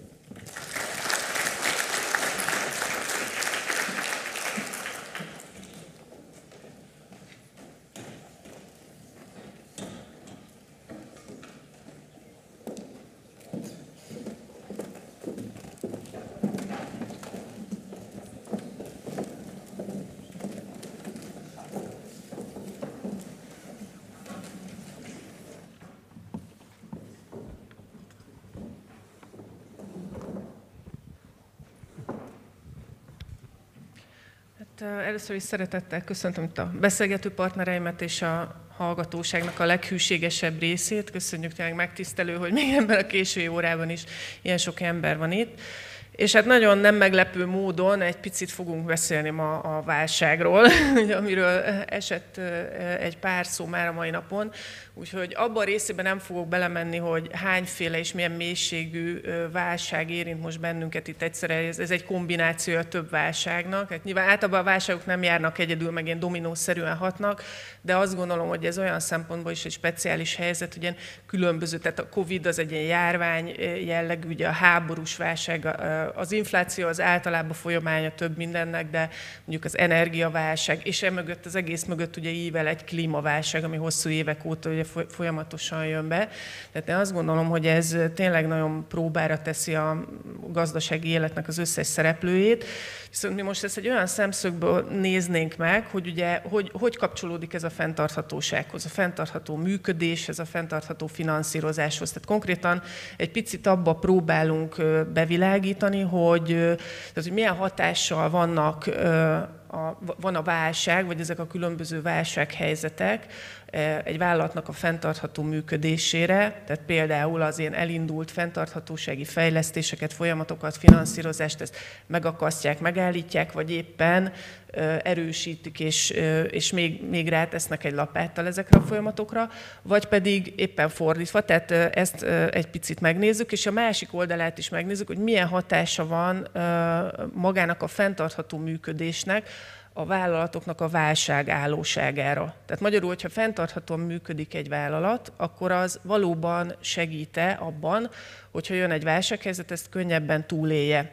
Ugye sokszor elhangzott már itt szerintem több előadásban is, hogy, hogy főleg itt, amikor a pénzügyi fenntarthatóságról beszélünk, akkor ez annó egy, egy kockázatkezelési megközelítésből indult ki, tehát ezeket az ESG szempontokat, ezt kifejezetten a pénzügyi kockázatkezelésnél kezdték el figyelembe venni ilyen struktúrált módon. De most egy picit megnézzük ezt a gyakorlati oldalról, hogy hogy néz ki. Úgy, hogy én bele is vágnék, és én, én úgy fogom csinálni, hogy minden kérdésre minden paneltagot megkérnék, hogy válaszoljon, mert csak három paneltagunk van, csak, hát csak úgy, bocsánat, három fantasztikus paneltagunk van, de lesz időnk arra, hogy mindenki minden kérdésre válaszoljon, és az első az rögtön az lenne, hogy, hogy, hogy benneteket, a ti cégeiteket ennek a többféle kombinált válsághelyzetnek melyik aspektusa érint a legjobban, tehát hogy miben látjátok leginkább a, a, a legégető problémákat, és, és hogy hogy próbáltok ezzel ellen tenni. Tehát hogy ez egy messziről indítunk, de ez lenne az első kérdés. Jó, üdvözlök mindenkit. Akkor én még annyival kiegészítem a bemutatást az elején, mert Richardnak az egyértelmű volt, de a kontextus az a közönségnek fontos lesz. Én a MOL csoport finanszírozási vezetője vagyok, csak hogy értsük, hogy jövök. És akkor ehhez meg, eh, hát én onnan kezdeném, hogy szerintem, hogyha egy két-három éve odasétált valaki az utcán egy ismeretlenhez, és azt mondta, hogy ne haragudjon már, de meg tudnám mondani, hogy hogy áll a magyar gáztározók töltöttsége, arra valószínűleg úgy néztek, mint aki a Marsról jött legalábbis, most meg gyakorlatilag a közbeszéd része lett. Hát kicsit így érzem a MOL esetében is, tehát a MOL-nál is szerintem az, hogy hogyan hat ez a MOL-ra, az többé-kevésbé a közbeszéd része lett. Nyilván nekünk a legfontosabb az országnak a, az üzemanyag ellátottságának a fenntartása, ennek az első lépése ugye az, hogy legyen elegendő mennyiségű és minőségű nyersolaj. Ezek a, ezek a fő kezelendő dolgok. Hát maga a a nyersolaj kapcsán ugye ott van egyrészt a, a fizikai része, tehát hogy jön-e a csövön ennyi olaj, nem zárják el túloldalon, nem történik valami a csővel, meg ott van a másik a jogi része praktikusan, tehát hogy minek kell ahhoz megfelelni, hogy a szankciók kritérium rendszerének megfelelően jussunk hozzá ehhez a, a nyersolajhoz. Tehát ez az ellátás biztonsági az egyik oldala, és egy kicsit hosszabb távra tekintő előre, de nem sokkal hosszabb távra az ellátás biztonság másik oldala, tehát hogy hogyan lehet függetlenedni ettől a kitettségtől Oroszország irányába. Ugye itt, itt ez azt lehet hozzátenni, hogy a korai készülés az ugye mindig segít. Tehát a MOL esetében sem mindig volt ez így, hogy nulla százalék, tehát nem, nem mindig volt így, hogy ez a 30-40 százalék tengeri és nem orosz eredetű feldolgozható olaj volt a Dunai finomítóban, ez nulla körül volt. 2013-14 körül kezdődött el az ebben az irányba történő beruházás, aminek az eredménye az, hogy most már nem vagyunk teljes mértékben kitéve az orosz olajnak. Értem szerint ezen az úton kell tovább mennünk, ugye ez az egyik fele, ami talán kevésbé ismert, de egyenes folyamánya egyébként a szankcióknak, 2023. februárjától azok az országok, mint Magyarország is például, meg Szlovákia is, amelyeknek van ez a bizonyos kivételik a szankciók alól, tehát továbbra is vásárolhatnak orosz nyersolajat, sem exportálhatják az abból készült végterméket tovább. Most ez Magyarország esetében jelenleg kevésbé problémás, mert egy másik pont a ársapka az megoldotta, hogy alapvetően a helyi ellátásra tudjuk összpontosítani a kapacitásainkat, de a, de a Szlovnaft esetében például a szlovákiai lányvállalatunknál, hát ez még csehszlovák időkre vezethető vissza, hogy miért, ott jelentős többlet képződik ugye a, a, a termelésnél. Nekik ezt Csehországba, illetve egy-két szomszédos országba kellett eddig exportálniuk, ami nem lesz lehetséges akkor, ha nem hozzuk be azt a mennyiséget, amit ők exportálnak tovább, tengeri, nem orosz eredetű kargóból, úgyhogy ez a másik fele gyakorlatilag ennek a feladatnak, ami előttünk áll, és amihez most a helyettesítő blendek, más típusú olajkeverékek keresése folyik, keresése és tesztelése egyébként. Ez a, a, gyakorlatilag a specifikus része. A másik, a tőkepiac szerintem az mindenkit kicsit így érintett, de ha már fenntartható finanszírozás, akkor nem mehetünk el mellett, tehát a tőkepiacok iszonyú gyorsan árazódtak át, és határozott cél is a jegybankok részéről, hogy még az alap kamat része is menjen fölfelé és maradjon is följebb, tehát ezt értjük, viszont ennek megfelelően ezzel is tervezni kell, hogy hogyan valósítsuk meg és milyen ütemezésben majd a finanszírozásokat. Nyilván, ha eddig nem történt semmi, akkor most már nagyon nehéz rajta állítani, itt az előre készülés volt megint az, amit tudott segíteni, tehát mi sokat előre finanszíroztunk egyébként a a kedvezőbb hozamkörnyezetben, és akkor nem beszéltünk olyanokról, mint ami már elhangzott egyébként korábbi előadásokon is, hogy ez a tervezhetőség, tehát teljesen más a tervezhetőség, sokkal kevesebb ideig marad érvényes egy terv, folyamatos újratervezésben kell lenni gyakorlatilag ahhoz, hogy azok a tervek, amikre egyébként szükség van, mert az irányvonalakat ki kell jelölni, azok megszülethessenek. Befektetői oldalon látok valamilyen átrendeződést, vagy már tehát például ugye most azért ez egy nagy kérdés, hogy akik ESG alapon fektetnek be, úgy egyre inkább ugye nem fektetnek be olyan iparágakba vagy olyan vállalatokba, ahol amik meghatározott területeken működnek, és, és ezért mondjuk ez a mostani átrendeződés, tehát hogy, a, hogy az energiaszektor felé terelte leginkább a befektetőket. Ez egy nagy kérdés elé állíthatja így az ESG alapon befektetőket, és kíváncsi vagyok, hogy nálatok ez például jelentkezik-e most különbségként? Ez egy nagyon diszonáns kép, azt kell, hogy mondjam, amit látunk. Tehát az egyik fele az, amit láttunk néhány korábbi ábrán is, hogy irgalmatlan gyorsasággal emelkedik az abszolút mennyisége például a kint lévő zöld kötvényeknek, de ugyanez igaz egyébként a befektető érdeklődések számára ESG-vel kapcsolatosan, és így tovább. Ez azt mutatja, hogy igen, ez nagyon fontos, ezt nagyon nyomja a befektetői közösség. A másik fele, hogy ugyanakkor van ez az úgynevezett greenium vagy zöld diszkont, ami azt mutatja, hogy mennyivel olcsóbb, ez tőkepiacon leginkább, mennyire, mennyivel olcsóbb egy zöld kötvény kibocsátás ugyanazon vállalat, ugyanolyan típusú nem zöld hagyományos kötvényéhez képest, ez ilyen 5-10 bázispont körül mozgott egyébként korábban, ez most a válságban eltűnt. Ugyanazzal párhuzamosan, ahogy egyébként mentünk így fölfele. Tehát, hogy az meg egy kicsit más képet mutat, ezért e- e- erre gondoltam úgy hivatkozni, hogy diszonáns a kép ebből a szempontból. Azt nem látjuk, hogy emiatt olyan lenne, hogy valakik egyértelműen bezárják előttünk az ajtót. Nem mondom, hogy soha nem fordulhat elő, de hogy nem ez az általános trend. Fontos a bankoknak, de Na, kis, kis kitérő, akkor mi csináltunk tavaly egy ilyen kis hát, kísérletet, hogy évente nekünk van gyakorlatilag, vagy majdnem minden évben szindikált hitelszerződésünk, ez a normál üzletmenet része, van több ilyen is, hogy miért tartunk ennyi likviditást, elég 2020-ig visszamenni, és látszik, hogy mire, kell, mire jó az, hogyha sok puffere van a, a vállalatnak. Egy standard ilyen újra szerződés volt, viszont eljutottunk oda, hogy nézzük meg, hogy hogyan lehetne ezt valamilyen sustainability linkkel, ESG linkkel ellátni. Végigmentünk a struktúráson, ez egy ESG rating linked facilitás lett volna így végül, és azt láttuk, hogy bár mindenhonnan azt halljuk, hogy ez mennyire fontos a bankoknak, de valahogy ez az elérhető mennyiségben és árban nem igazán csapódik le. Majd mindjárt meghallgatjuk. Szóval, hogy igen, tehát hogy van egy olyan része, hogy igen, ez fontos, ha még zöld is, akkor még ugye tőkekövetelmény egyébben is meg van támogatva. A fenntarthatósághoz kötött verzióra egyelőre, most mondom, ez ilyen első szánypróbálgatás volt, fogalmazzunk úgy, és kb. az volt a konklúzió, hogy majd az ESG KPI linket nézzük meg inkább a jövőben, ami inkább best practice mostanában. De ugye erre az volt a reakció praktikusan a mi általunk érzékelt piac felől, hogy ez tök jó, nagyon akarjuk, ezt csináljátok, pont ugyanúgy árazzuk, mint a többit. Szeretnék először is mindenkit megnyugtatni, hogy semmi közöm az árazáshoz bankban, tehát nem rajtam kell számon kérni, hogy, hogy, hogy, hogy miért nem kapott jó hitelt a MOL. Vagy hát lehet ezt úgy is mondani, hogy eleve olyan nagyon jó feltételekkel kaptok finanszírozást, hogy, hogy, hogy onnan már hova tovább lejjebb. De, de talán, hogyha megengedik, én egy kicsit még itt erre a Greeniumra, meg, a, meg, a, meg erre a témára rácsatlakoznék, aztán visszatérhetünk a kockázatokra.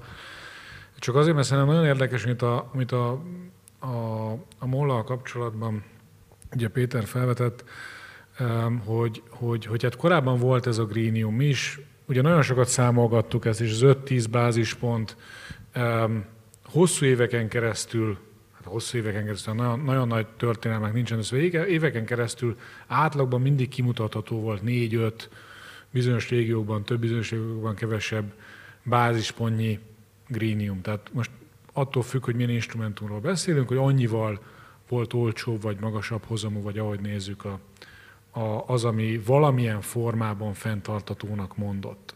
Most ugye ez zöld volt, vagy sustainability linked, vagy social, vagy az, az, az, az most tegyük félre. De ez ugye a kötvénypiacokon is látszott meg minden, és aztán, és, és aztán ez ugye eltűnödezett a, a piacokról, és, és aki ugye mostanában nézi a kötvénypiacokat, akár itt a, itt a régióban, akár külföldön, most már azt lehet mondani, hogy nyoma sincs. És hogy mindenki gondolja, kérdezi, hogy miért. Szerintem nem, nem tűnt ez el, csak, csak, csak téli álmát alussza. Hogyha el, megnézzük az elmúlt éveket, mindig voltak olyan időszakok, hogyha az elmúlt öt évet mondjuk nézzük, ahol, ahol ez több volt, kevesebb volt, azért negatív nem, nem szokott lenni, de nyilvánvalóan egy olyan környezetben, amivel most szembenézünk, főleg itt a mi régiónkban, ahol azért jelentős a kamatkörnyezetnek a változása, nagyon nagy volatilitás van, nagyon nagyok az inflációs félelmek, a, a, a válsággal kapcsolatos félelmek.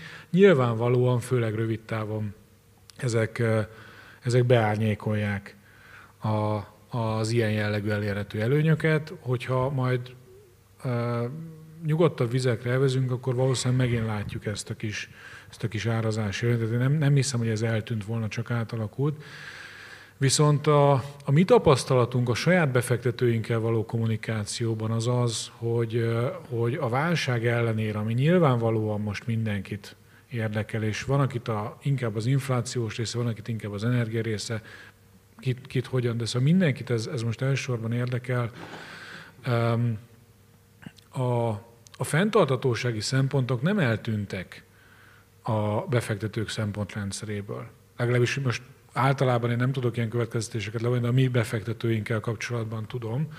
És azért tudom, mert, a, mert a, a, azokban a beszélgetésekben, amiket folytatunk az intézményi befektetőinkkel, ott ugye hagyományosan az volt, hogy a, ezt a befektetői kapcsolatok intézés, akkor olyan pénzügyi ilyen-olyan területekről hívnak meg embereket, és egy pár éve elkezdték ezekre meghívni, nyilván befektető igényre a digitalizációval kapcsolatos szakembereket, tehát a digitális területeken az elkezdte érdekelni a befektetőket, és ide hívnak minket is, nem azért, mert, mert, mert itt van valami különleges felára, vagy, vagy, vagy bármi ennek a témának, egészen egyszerűen azért, mert ez egy küszöbe lett annak, hogy szóba tudjanak állni velünk. Tehát nem most én, én úgy látom, hogy, hogy, hogy, hogy most olyan időt élünk, hogy nem greenium van, hanem teljesíteni kell bizonyos feltételeket, amiket nyilvánvalóan a MOL is teljesít, meg az OTP is, meg egyéb, egyéb cégek is, amik feltételei annak, hogy intézménybefektetők, nagy befektetők érdeklődjenek a, a, a, a lehetőségek iránt, és ha ezeket teljesíti, akkor lehet egyéb feltételeket nézni. Um, és, és ilyen szempontból megvan ez a greenium, megvan továbbra is az érdeklődés, nem tűnt el, csak nyilvánvalóan um, vannak sürgősebb témák jelenleg a, jelenleg a piacon, legalábbis mi így látjuk.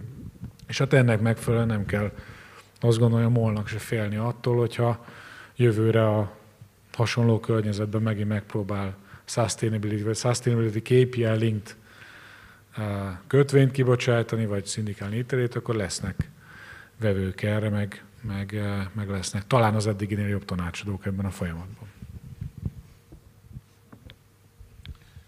Ja, hát a Vajdapapír csoportnál a higiéniai papírtermékek, amelyeket mi gyártunk, ugye közbeszéd tárgya volt 2020-as és 21-es Covid válság idején, amikor egy olyan terméket, amihez hozzászoktunk, hogy ott van a polcon és ott van a háztartásainkban, eleltűnt a polcról. Ez akkor, akkor abban a pillanatban a, a, az ellátási láncoknak volt köszönhető, és a hirtelen megnövekedő igényeknek. Szerintem az energiával sincs egyébként másképp. Tehát ezek a kockázatok, amelyek, amelyekről most beszélünk, és elindult a Covid-dal, és most folytatódik egyébként az energia válsággal, és aztán persze az inflációval és a finanszírozási költségek emelkedésével. Ezzel azért azt gondolom, hogy óvatosan kell bánni, mert nyilván, hogyha rákészültünk, és voltak jó idők, és köszönve a, a Nemzeti Bank NKP programjában, ahol, ahol mi két alkalommal bocsájtottunk ki. Másik alkalommal a zöld kötvényt, ugye az első gyártóvállalatként kibocsájtott zöld kötvény volt a miénk. Mi éreztük akkor természetesen ennek az előnyét, éreztük az érdeklődésben is az előnyét, és az árazásban is az előnyét. Tehát bízhatunk abba, hogy ez majd visszajön. De valóban ma egészen más prioritású problémákkal küzdünk, és a mi vállalatunk is küzd vele, hiszen a higiéni papírtermékek és a papír termékek gyártása az egy roppant energiaintenzív gyártási folyamat. Néhány perccel a, a beszélgetés előtt egyeztettünk Gergelyel, és mondtam neki, hogy a 10-20 százalékos energia költségarány, beépülő költségarány, az hirtelen 40 százalékos költségarány lett a termékeinknél, és ez látszódik is a polcokon. Tehát a, kétszer írjuk be magunkat valószínűleg a, az elmúlt időszak történelem könyveibe. Az első, amikor a Covid-nál probléma volt a, a higiénipapír termékek ellátásával, most pedig az egyik legnagyobb mértékben dráguló termék lett szintén a higiénipapír termék, ahol egy-egy nagyobb csomag toalettpapír az már beruházási értéket fog képviselni, mondjuk októbertől, ahol 5000 forint körül lesz majd egy csomag, és ez nem csak Magyarországon természetesen, hanem, hanem máshol is. Ugye a mi vállalatcsoportunknak van egy norvégiai gyára is, ott egy icipicit másképp minőség, működik az energia, tehát azt a szintet még nem ért el, amivel mi ma itt Magyarországon küzdünk, de azért ott is látszódik, hogy a, az emelkedés mértéke még nagyságrendekkel nagyobb, mint itt nálunk. Ugye jelentősen alacsonyabb volt az energiaköltség Norvégiában mindig, mint itt Magyarországon, összehasonlítva a vállalat tevékenységét, és ott ugyanúgy, ugyanezt a, a stratégiát kell végigvinnünk, nagyon-nagyon figyelnünk kell a, a költségarányokat, nagyon figyelnünk kell a költségváltozásokat, és amilyen gyorsan csak lehet, ezeket tovább kell hárítanunk a, a, a fogyasztóinkra. Valószínűleg az élelmiszernél és sok minden másnál igaz ugyanaz, mint a papírterméknél, hogy olyan olcsó, amilyen volt, soha többet nem lesz. És nálunk nagyon fontos az, hogy az a beruházás, aminek a végére érünk lassan, ahol finanszírozásként felhasználtuk az zöld kötvény kibocsátásból származó finanszírozást is, ezek segítenek minket abban, hogy az energiafelhasználásunkat optimalizálni tudjuk, egy nagyon modern 2018-ban megépült gyárat egy még sokkal modernebb és energiahatékonyabb termelési technológiával egészítünk ki most Dunaföldváron. Mondhatnánk, hogy milyen jó, hogy jövőben láttuk, vagy láttuk a jövőt, hogy milyen irányba kell menni, de azért ettől függetlenül megadja nekünk is a következő alaphangot és a következő kihívást, hogy további kockázatok csökkentése érdekében hogyan tudjunk megvalósítani önálló energiatermelést, villamos és hőenergiatermelést, és ezt hogyan tudjuk fenntartható módon elvégezni, szemben azokkal a nagyon kényelmes standard megoldásokkal, amit a földgáz és a, a hálózati villamos energia jelentett. Ezeket mind zölden kell megvalósítanunk, és ahhoz a, ahhoz a stratégiához, amit, amit tíz éve vissza a, a vállalatcsoportunk, ahhoz hűen tartani kell magunkat, és most kényszerből is tartani kell magunkat. Ráadásul nyilván a skandináv jelenlét, mint vállalati, mint piaci jelenlét, pedig azért nagyban előrevetíti azt, hogy, hogy nálunk is mire kell a hangsúlyt fektetni majd a, a, az előttünk álló jövőben. Köszönöm, itt még egyébként egy picit ennél a témánál maradva, milyen, milyen, hogyan készültök egyébként akár olyan eseményekre, mert ez, erre lettem, nem miközben beszéltetek, vagy ez jutott eszembe, hogy ez felmerült itt, ugye a banki kerekasztal beszélgetésen ott szó volt arról, hogy, hogy mondjuk a, a hitelezésnél már nyilván próbálják felmérni azt, hogy milyen arányú lesz a nem teljesítő fizetésképtelen hitelezőknek az aránya, de nyilván ez minden vállalatnak a működésében. Mi most mindig arra fókuszálunk, hogy oké, okay, egy adott iparág hogyan él túl, vagy a, a vállalat működése az hogyan fog változni sokkal magasabb rezsim mellett, stb. De ugye itt a teljes beszállítói láncban, értékláncban kell gondolkodni. Tehát ugye beszállítói oldalon is, akár a nem teljesítések, amit említettél is Attila, hogy ugye korábban is volt ezzel probléma, vagy ha tovább megyünk, ugye vevői oldalon, ügyfél oldalon ugyanúgy előállhatnak ilyen esetek, hogy erre hogyan próbáltok erre valami forgatókönyveket, vagy hogyan lehet erre felkészülni előre? Ennek zajlik a folyamatos monitorozás, de egy kicsit visszakötve államtitkár helyettes úrnak az egyik szlájdjára is, tehát hogy nekünk a 2030-as ilyen hosszú távú stratégiánkban voltak különböző lábai. Az egyik ilyen tartalmazott egy erre utaló részt is, ez a felelős beszerzési stratégia, ami gyakorlatilag a, az ESG szempontoknak a beszállítói láncon legördítését, mint elvárás tartalmazza. Tehát, hogy ez lesz majd. Hogy ez most per pillanat már holnaptól működne, nem, az egy másik kérdés. Erre a válasz első fele az, ami, az, ami él. Talán egy kicsit más szempontból próbál meg, meg, megválaszolni a kérdést, mert ugye a, a, az OTP bank működése ilyen szempontból eltér egy úgymond normál vállalattól. Nyilván nekünk is vannak beszállítóink, de ezek döntő része szolgáltató, tehát hogy IT, meg, meg, meg ilyen dolgok, ahol szintén vannak néha ilyen beszállítói problémák csippekkel ezzel, azzal, de, de egészen máshogy jelentkezik ez nyilván, mint a molnál vagy a, vagy a, vagy a vajdapapírnál. Um, én, én egy kicsit itt a, a, a, a banki kerekasztalra utalnék vissza, meg a gyakorlati kérdésekre ezzel az egész fenntartatósággal kapcsolatban. Ugye nagyon tetszett, a, mint Végrihárd mutatott ez a szabályozói tábla, gyorsan fel is írtam magamnak, hogy, hogy mert ilyen, ilyen jó össze, én még nem láttam ezt az összefoglalót, és, és még kirakom a falra, és hát tényleg mindenkit úgy, úgy ez a sok mozaik szó, meg, meg, meg, meg külföldi kifejezés, meg, meg ez a misztérium, amit az egész fenntartatóságot körbelengi, főleg amióta ESG-nek hívjuk, ez egy kicsit ugye elkábítja néha az embert, és az, sokan azt gondolják, hogy hát ez valami éteri dolog, amit csak nagyon, nagyon okos emberek értenek, és egyetemi kategrákról tanítanak róla, hát ennek, tehát, tehát majd, majd egyszer megjelenik valami csodaszer, és akkor, akkor a, a, a, a, a benzin is fenntartató lesz. Én, én igyekszek mindig, amikor ügyfelekkel beszélgetünk erről, vagy, vagy az üzleti területekkel házon belül, vagy, vagy, vagy akár a kockázatkezeléssel, vagy, vagy, vagy, vagy akárkivel, igyekszem mindig abba az irányba vinni a beszélgetést, hogy nézzük meg, hogy milyennek a gyakorlati oldala ma.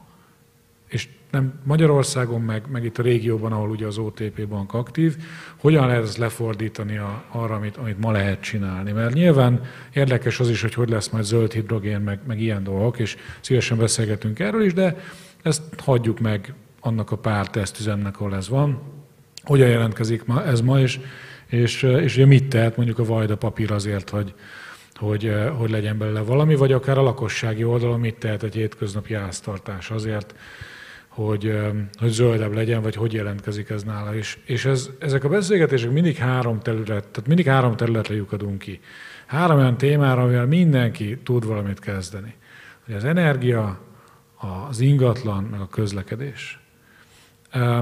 Ez az a három terület, ami akár lakossági, akár MKV, akár KKV, akár nagyvállalati, akár intézmény, akármilyen oldalon kézzelfogható a bank számára és a, a felhasználó számára is. Ráadásul, hogyha megnézzük azt, hogy a, a, a, az átlagos vállalatokat um, legyen akár a KKV szegmens, amiről itt korábban helyettes államtitkár is beszélt, mi, mi nyomja leginkább itt a régióban, akár az energiaválság kapcsán, akár a fenntartatóság kapcsán a kibocsátási szempontból, akkor azt fogjuk látni, hogy a, az energiaellátásukhoz, az ingatlanállományukhoz, illetve a közlekedésükhöz kapcsolódó költségek növekedése, vagy az ezekhez kapcsolódó kibocsátás, hogyha kifejezetten fenntartatósági szempontból nézem meg. Tehát ennek megfelelően a mi számunkra az a fontos, hogy ezek jelenleg az a fontos, nem azt mondom, hogy mindig ez lesz a legfontosabb, de most a legkézzelfoghatóbb része a fenntartatóság finanszírozásának az az,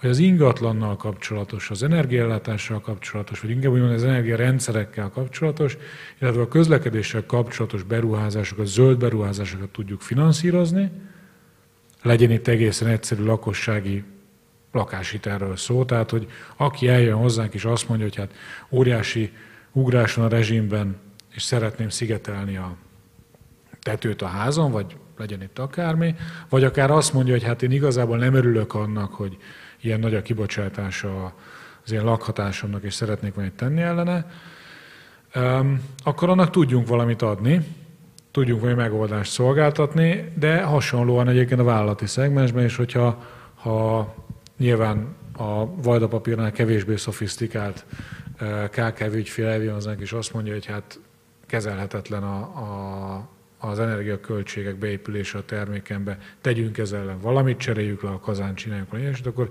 ezt tudjuk finanszírozni. Szerintem megtalálhatóak ebbe a témába a kézzelfogható dolgok, anélkül, hogy fel kéne találni a, a, a, a lyukat a kanálba, és ez talán egy kicsit segít a hétköznapi munkában meg, keresztül látni a, a, a szabályozást cunamin, ahogy láttuk a, láttuk a bemutatóban, és, és, és, és, és, és közelebb hozni hozzánk. És közben egyébként, és itt kicsit visszautalnék ugye a alelnök úrnak az előadására, és közben természetesen ez nem azt jelenti, hogy nem kell, hogy menjen a műhely munka, és megtaláljuk a, az olhidrogénnek az alkalmazási formáit, meg, a, meg az egyre szofisztikáltabb pénzügyi termékeket, de én azt gondolom, hogy most 2022 őszén itt a közép-kelet-európai régióban ingatlanokhoz, energiához, energia előállításhoz és szétosztáshoz, illetve közlekedéshez kapcsolódó projektet mindenki tud a saját cégében, a saját környezetében, a saját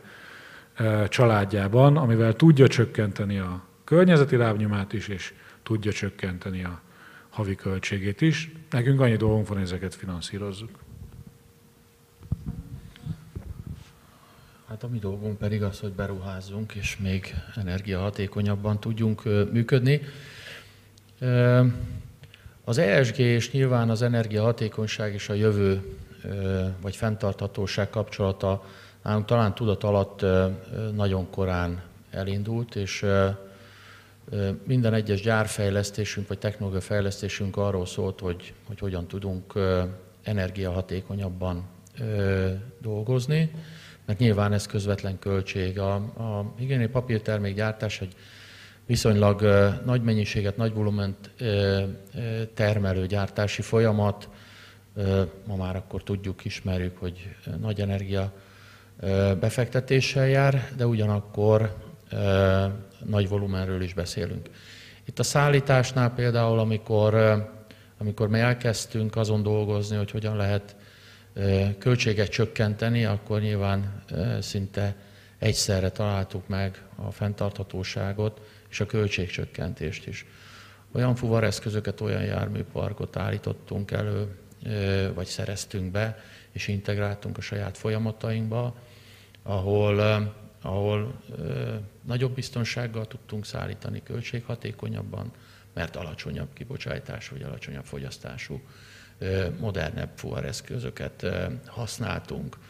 A, a fuvareszközöket még tovább kellett fejlesztenünk, vagy a fuvarozási megoldásokat, és amikor a Dunaföldvári üzemet fejlesztettük, akkor az nagyon fontos szempont volt, hogy a Duna mellé tudjunk települni, ahol a, a folyami hajózást is ki tudjuk használni. Persze nyilván itt jön egy következő klíma veszély, az alacsony vízállás.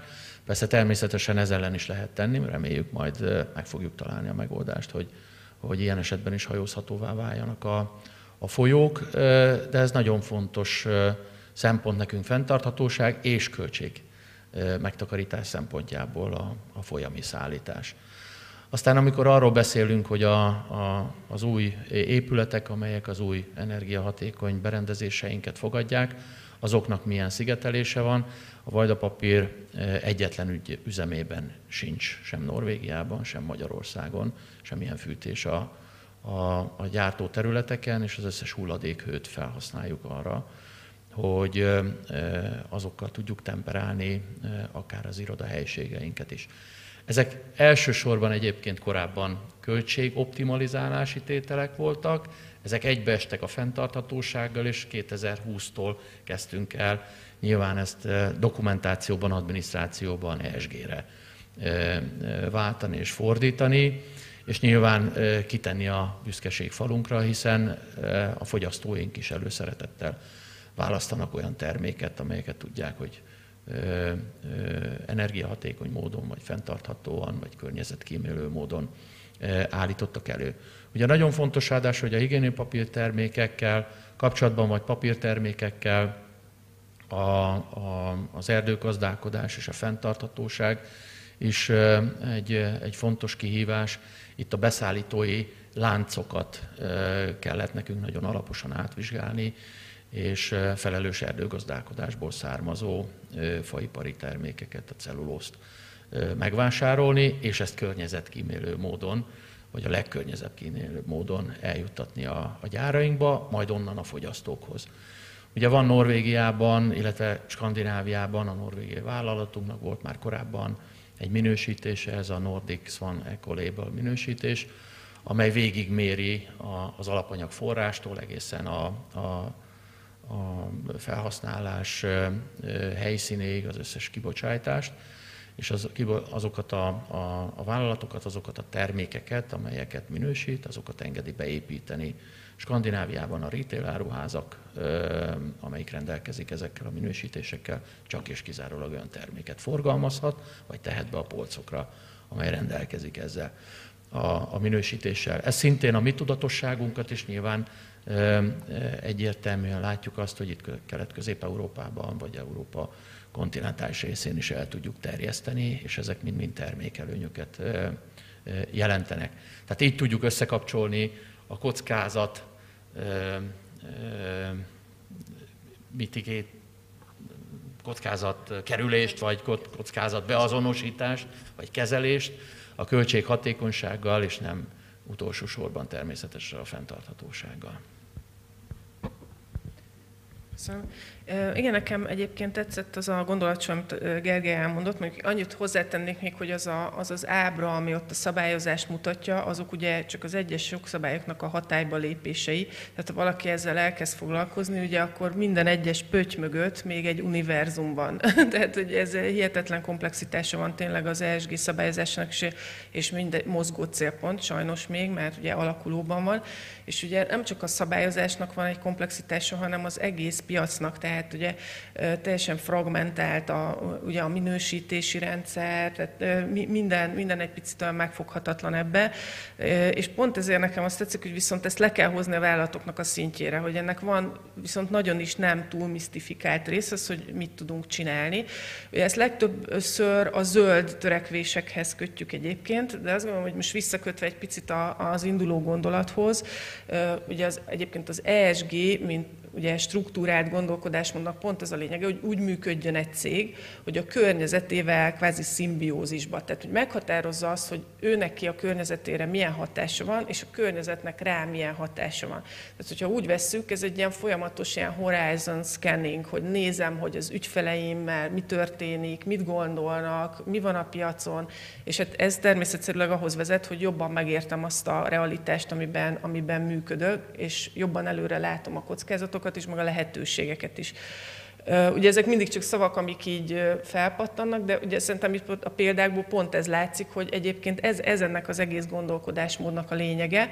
És most még csak egyetlen egy kérdés erejéig visszamennék, mert azt hiszem, hogy most már tényleg csak 8 percünk van hátra, de talán egy-egy mondat még belefér mindenkitől arról, hogy ugye most sokat beszéltünk arról, hogy energia, közlekedés, ugye elmondtuk, hogy mik ezek a fókuszterületek, de hogy az S és a G mert ugye a társadalmi kérdésekkel, illetve a governance kérdésekkel ti egyébként mennyire foglalkoztok így. Nyilván mindegyik céget másképp érinti. Ugye itt nagy különbség van a nyilvánosan működő részvénytársaságok között, meg egyébként egy, egy magán cég között, úgyhogy itt nagyon nagy végleteket lehet majd mondani, de csak úgy, hogyha röviden el tudjátok mondani, hogy mik szerintetek azok a legfontosabb társadalmi, meg, meg governance kérdések, amik előjönnek, akár befektetőktől, akár a beszállítói láncon keresztül, bárhonnan. Igen, tehát ugye Molnál általában arra szociálnak rögtön a két olyan targetünkre, ami ugye a környezetvédelemhez kapcsolódik, a széndiokszid csökkentés, meg a taxonomival összhangba hozott capex költés, de ezen kívül valóban van ezen a téren is, social és governance téren is, tehát egyrészt van a ez mindig magyarul nehezen jön, health and safety, egészség és biztonság témakörben, ugye, tehát a munkabalesetek gyakoriságának a csökkentése, az egészséges életmódot előtérbe helyező programoknak a népszerűsítése, vagy emberek és közösségek oldalon meg a női munkavállalók részarányának a megcélzott emelése a growerek között, a freshman programunk gyakorlatilag, illetve a managementben is.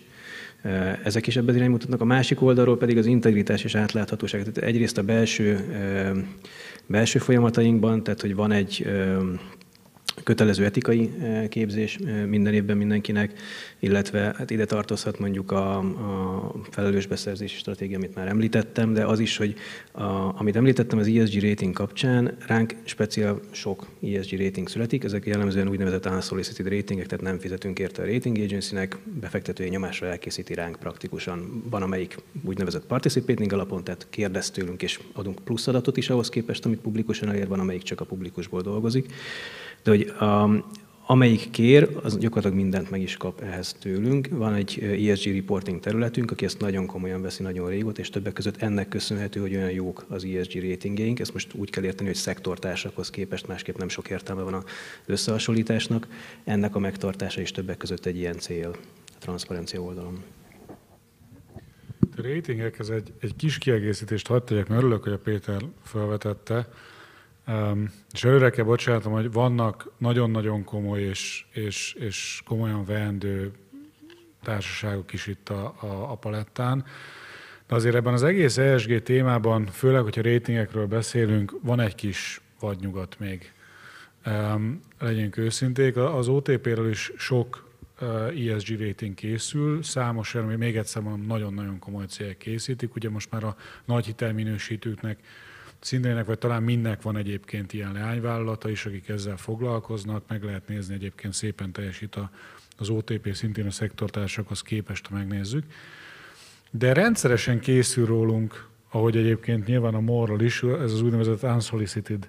Tehát, hogy készít valaki egy ratinget, ezt publikálja, és nem egy olyan beszélgetést folytattam le én is, amikor utána ők megkeresnek minket, hogy elkészült a rating, és mondjuk egy normális hogy mondjam, alacsony vagy alacsony közepes ratinghez képest jóval rosszabbra sikerült, de semmi gond, lehet ezt javítani, van egy nagyon jó előfizetési szolgáltatásunk, amivel, hogyha beléptek, akkor nyilvánvalóan jobban megismerjük a céget, és akkor tudunk ezzel javítani.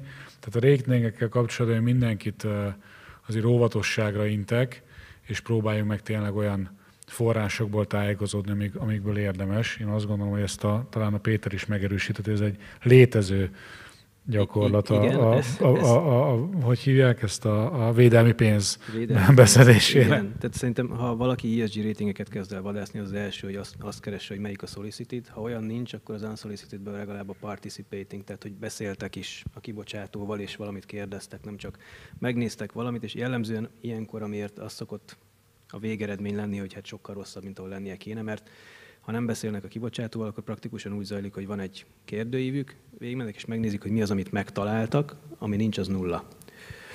Na most, a, amik meséltem a tavalyi kis kísérletünknél, ott például elmondta nekünk azt, most ezt miért gondolta, hogy jó, hogy megosztja, azt nem tudom, de a bizonyos ESG Rating Agency cég, hogy egyébként a az aktuálisan akkora szektorban vezető pozíciót elfoglaló, mi szektorunkban vezető pozíciót elfoglaló ESG rating, az történetesen egy hasonló új gyakorlat kapcsán került oda, tehát ők is valamilyen finanszírozási, finanszírozási szerződéshez szerették volna kötni, vagy szerződést szerettek volna ehhez a ratingjükhöz kötni, és hát az eredeti rating nem ez volt, és nagyon nem ezen a felén volt annak a listának, de aztán amikor solicited lett, és fizettek érte, és végigmentek az egészen, akkor hogy, hogy nem az első helyre futott be. Tehát nem összehasonlítható, nem ugyan, ha, nem, ha nem csak azokat nézzük, aki solicited, vagy legalább nem azt, aki participating, nem összehasonlítható skálán van, hiába ugyanaz a rating agency, ugyanazon ratingjét nézzük a cégekre, ezzel még ez a vagy nyugat, igen, ahogy mondtam.